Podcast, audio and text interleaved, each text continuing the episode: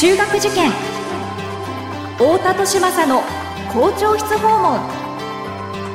太田利政です。有名中高一貫校の校長室を訪ねていく校長室訪問。今回は東京都武蔵野市にある私立の学校。聖徳学園中学高等学校の校長先生にお話を伺います。学校は個性で選ぶ時代入試も模試も出会いの場です。思考コードという新しい基準で子どもたちと学校の可能性を広げたい。私たちは首都圏模試センターです。太田利政の校長室訪問。文化放送ポッドキャスト QR 太田利政の校長室訪問。それでは聖徳学園中学高等学校の校長、伊藤正則先生にお話を伺っていきましょう。伊藤先生、よろしくお願いします。よろしくお願いいたします。今回はですね、聖徳学園中高さんのお話を伺っていきたいなと思うんですけれども、まずはですね、あの学校がどんな場所にあるのか、えー、最寄りの駅からのアクセスですとか、あるいはあの周りの環境ですとか、えー、そういったところをお聞きしていきたいんですが、いかがでしょうか？はい、ありがとうございます。私どもの学校、JR 中央線の三鷹駅の隣の武蔵坂駅という駅から、歩いてまあ3分から5分程度の非常に駅から近い便利な場所にございます。なるほど。はい。また、本校から南に15分弱で行ったところに三鷹キャンパスのがあるんですが、こちらは体育の授業、あるいはクラブ活動などで使用するグラウンド、あの、テニスコートがあります。うん、なるほど。えー、テニスコートの方は、あの、工事をしてかなりいいものが出来上がって今いるんですが、中学の男子テニス部ですけど、全国優勝したことも何回かあるんですが、うん、えー、はいです。この3月はあと少しのところでちょっと準優勝で残念だったんですが。でも全国準優勝そうなんです。はい。で、頑張って活動しています。ええーはい、はい。ありがとうございます。ありがとうございます。はい、じゃあ、校の、まあ、中の雰囲気といいますか、まあ、校風ですとかですね、生徒さんたちの様子ですとか、えー、その辺も伺っていきたいなと思うんですが。はい、ありがとうございます。私どもの学校、まあ、あの、学校の周りも非常に閑静な住宅街で緑が多くて、うん、非常になんかのんびりした雰囲気が漂っている場所であります。うん、なるほど。はい。はい、ですから、校風の方も割とのんびりした、うん、はい。た雰囲気があるのかなと、生徒も割と、えーガツガツしてるってより、ほっとりした、のんびりしてる子が多いかなというふうに思っております。はい。はい、最近の学校説明会では、あの、必ずあの、冒頭に私、出過ぎた杭は打たれないという松下幸之助さんの言葉を紹介させていただいているんです。え今の生徒はとてもあの、周囲をすごく気にして、ある意味では同調圧力に従順な生徒が多いなというふうに感じています。はい。ただ、はい、周りに合わせてるだけでは、やはりこれから新しい時代を切り開くイノベーションを起こせないと考えております。うん、ですので、はい、まあ、本校の雰囲気としては、生徒や教員にあれをやっちゃいけないとか、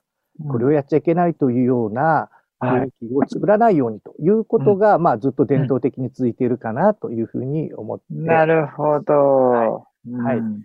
むしろあの、サントリーの創業者の鳥居慎次郎さんって方が、ね、よくやってみなはれということを、ね、そういう精神をですね、常におっしゃっていたんですが、これはあの、創立者以来ずっと本校が第二次にしている、はい、そういうところではないかなというふうに思ってます。なるほど。まあ、のんびり落ち着いた雰囲気の校風ではあるけれども、一方でそのね、出る杭になることを恐れるんではなくって、やってみなはれの精神で、はい、先生たちも、えあれしちゃいかん、これしちゃいけないってこと、うん、ことをできるだけ言わないようにというふうなね、はい、ことが学校の文化になっているっていう、はい、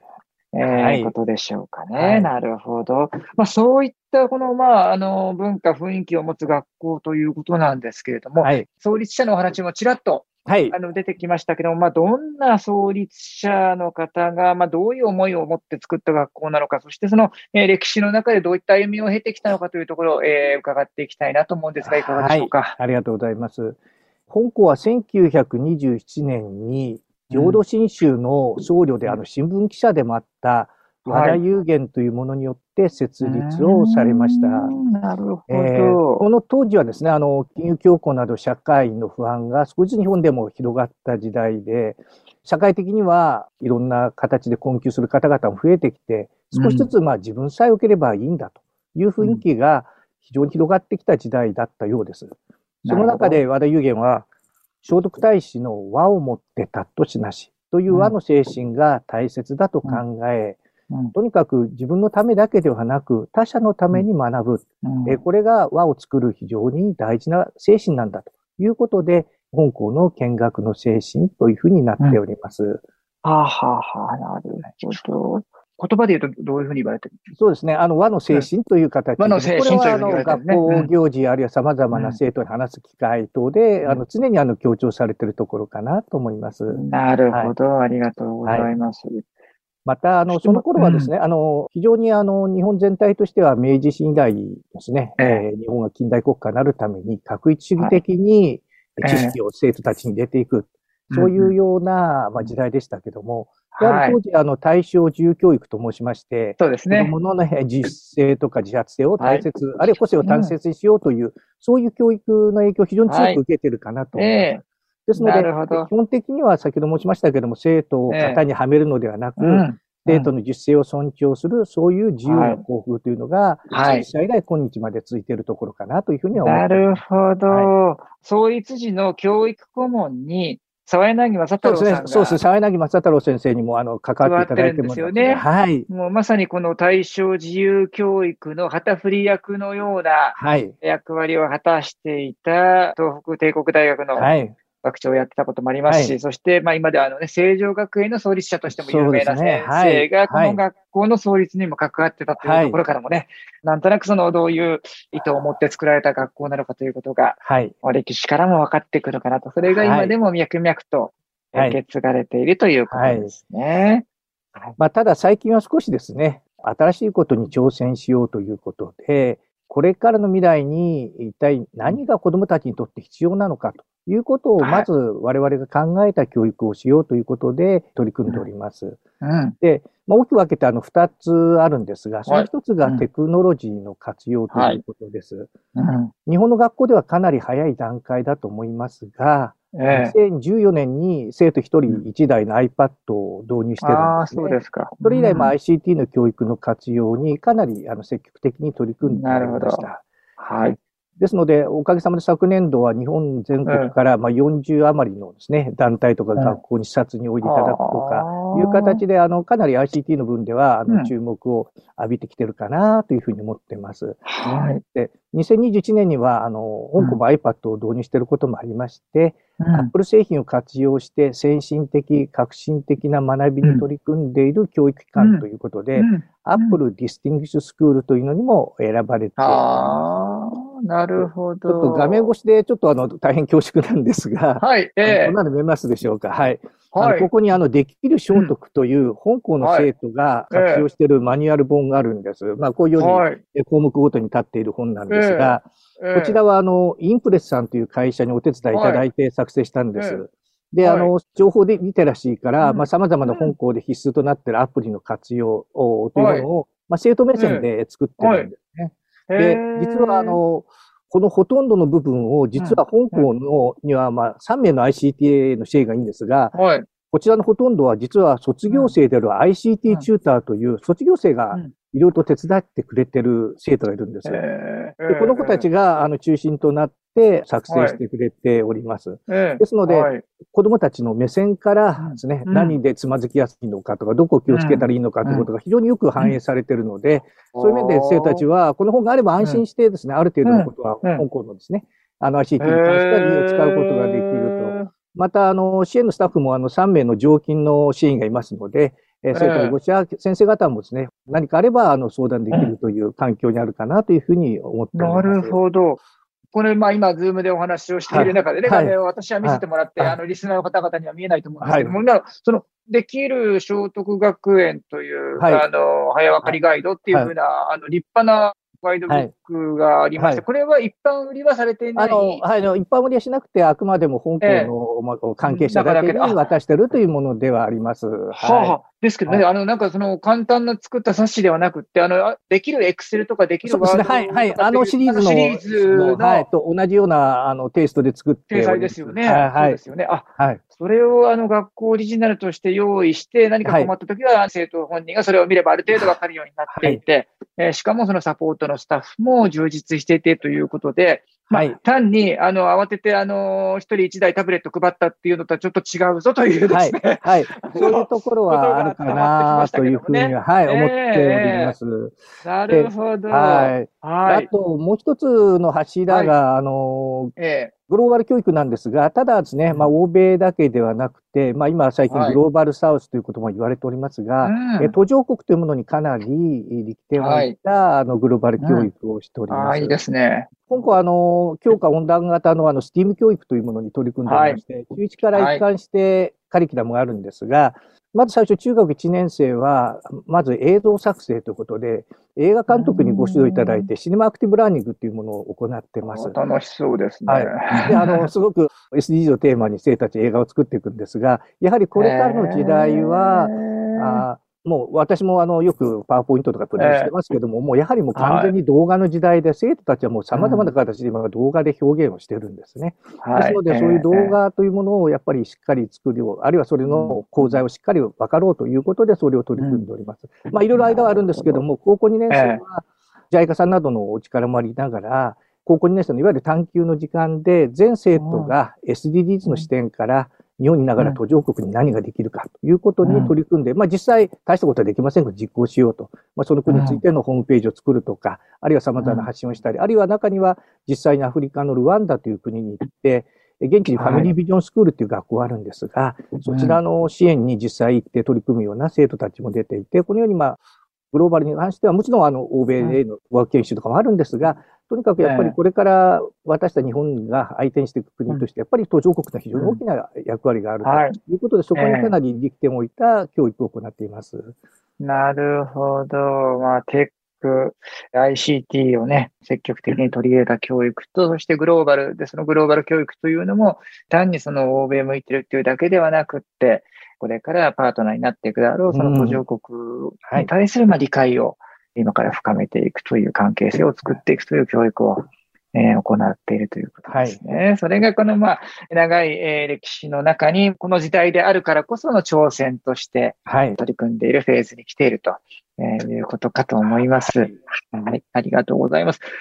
あとはですね、本校、先ほどちょっとお話しましたけども、先ほどの冊子をですね、お見せしましたけども、あの、卒業生が作ってくれたというところがあるかと思います。で、はい、香港の卒業生にですね、香港の校風で一番感じるのは何というアンケートを取ると、うん。毎年あるのは先生と生徒の距離が近いということを言ってくれてるんですね。はい。で、うん、そこであの、香港はあの、卒業生よりチューター制度というのをどんどん今拡大しているところにあります。で、最初はあの、チューターという言葉の通りはですね、学習室というのがあるんですが、うん、そこで後輩には勉強の面倒を見るというところから始まったんですが、今では約50人ぐらいの卒業生が、先ほど言った ICT を手伝ってくれるものとか、あ。るいは先ほど言いましたグローバル教育ですね。自分自身が体験したので、それを助けに来て、授業に来てくれる生徒、あるいは、えクラブ活動を教えに来てくれる生徒、で最近ではあの学校説明会ですね。こちらも司会とか運営とか、もう卒業生がほぼやってくれてます。へえ、面白いですね。コーナー案内もほとんど卒業生がやってくれますので、来た方々に自分の体験を踏まえながらですね、お話をしていただいているので、非常にあの、来ていただいた方は、あの、好評だなぁ、なんていうふうに思ってます。ああ、学校説明会にね、生徒さんたちがお手伝いするってことはよくありますけど、はい、卒業生がわざわざ来るってなかなか珍しいですね。そうですね。あの、生徒たちも手伝うんですけど、その、まあ、親分というか親玉としてですね、いろいろと手伝ってくれて、まあ、自分たちの思いを伝えてくれてるのは非常にありがたいなと思ってます。ユニークですね。最近は、あの、進路指導士ともいろんな情報が来ますので、それの手伝うものとか、事務室とか、もう学校のいろんなところに卒業生が、常になんかうろうろしてるという、そういう環境がありますので、この辺もまあ、創立者以来の輪を持ってた人としなしという、そういう精神がつながっているところがあるのかな、なんていうふうに思います。なるほど、ありがとうございます。そういった、えー、教育を行っている聖徳学園さんなんですけれども、そのまあ教育のエッセンスをですね、何かその一般のご家庭でも取り入れるヒントですとか、子育てのアドバイスみたいなものいただければと思うんですが、いかがでしょうか？はい。私どもの学校は、まあ、2019年に週刊東洋経済さんという雑誌で、まあ、中高6年間の学力身長度ランキング100という中で全国一位にしていただいたことがあるんです。はい。はあ、まあ、いわゆる入り口の偏差値はまあ大したことないけど、はい、その代わり、まあ、卒業値で頑張ってるだろうなっていう、ええ。で、こういう話をすると何かもう中学1年生の時からもう徹底的に問題演習させたり、はい。に叩いてるんじゃないかということがよくご質問を受けるんです、はい、そうではなくて、はい、私たちはその生徒のやはり発達段階に応じて学ぶ環境をしっかり作って、最終的には自分で学習できる生徒を作りたいと。はいい。うふうに思って、今年の春はですね、あの、京都大学のカルコも出てきて、まあ、あの、うちの学校の偏差値から見ると非常に頑張ってくれてる生徒がどんどん出てきてくれてるなと思います。で、今校はあの中学と高校であの生徒への接し方に違いを設けています。はい、で、あの中学ではまだあまり自我がですね、お子さん自我が芽生えてない段階がありますので、やはりある程度まあ自主性とは言ってもこちらでですね、筋を示してあげることが大切だと思っております。その中で特に重視しているのが体験ということです。で、あのコロナ禍で生徒の体験の機会が大きくなくなってしまったり、あるいは学外に出ていろんな方に会ってですね、異なる社会を見たり、という自分の視野を広げる経験も本当に少なくなってしまったんです。はい、その中でですね、やはり私は何か学ぶためには自分で体験をすると。はい。これが最もやはりいい方法ではないかなというふうに思っております。すね、まあ、知識を伝達するだけならばこうしたズームでもね、できるわけですえー、やはりこうやって実際学校に集まりみんなで議論しながら何か挑戦していくっていう経験がやはり学校教育のこれからのですね、アフターコロナの意味合いではないかなと考えています。ですので、保護者の皆様にはご家庭でも、ね、ほんの少しでも日常とは違う異なる体験を設けていただく。そして、まあ、当然お忙しくてご自分でご用意できなくても、例えば学校とか様々なところで何か体験の機会があったら、大丈夫だよって、失敗したっていいんだから、挑戦してみたらということで、お子様の背中をぜひ押していただければというふうに思っております。はい。まあ、中学はこういう形で、まず体験というものをとにかくしていただこうということで、まあ、学校今取り組んでいます。なるほど。はい。ただ、高校になりますと、ちょっとあの、スタンスを変えてきまして、もうすでにお亡くなりになったんですが、教育心理学者の河合隼先生が次のような言葉をおっしゃってるんです。はい。あの、昔の親は何をしてやろうかと考えたと。けれど、今の親の愛情は何をしないかを考えなければならない。いう。どうしても私たち何かしてあげよう、これを、これをっていうふうで、まあ言うならば足し算の発想になってしまうんですが、はい、そうではなくて、高校になるとやっぱり引き算の発想が必要ではないかなというふうに私たち考えてるんです。なるほど。えー、この場の先の杖で保護者の皆様がいろいろとですね、用意してあげたいとか、失敗させたくないとか、はい、そういう思いは親心非常によくはわかるんですが、はい、えー、やはりお子様自身が自分の人生を自分で考え切り開いていくというふうに仕向けていくことが大切だと考えています。うん、はい。本校でも、あの、高校になると手取り足取りではなくて、とにかく自分で考えなさいという方向に向かわせるように今しております。ただですね、いきなり高校になって突き放して、いや、自分で考えろというのもあれも突然です。やはりお子様の声に耳を傾けていただくことはとても大切だと考えています。ですので、そのためにはですね、なかなかご家庭の事情によって大変なところもあるかもしれませんが、うんはい、家庭の雰囲気をいつもほがらかにしていただいて、お子様が何か話したいときにですね、話せるような、そういう空気を作っていただければなというふうに思ってます。うちの学校もそういう雰囲気があるんじゃないかなと考えています。えー、なるほど。ただ、思春期になりますと、親と話したがらないこともあると思うんですね。はい。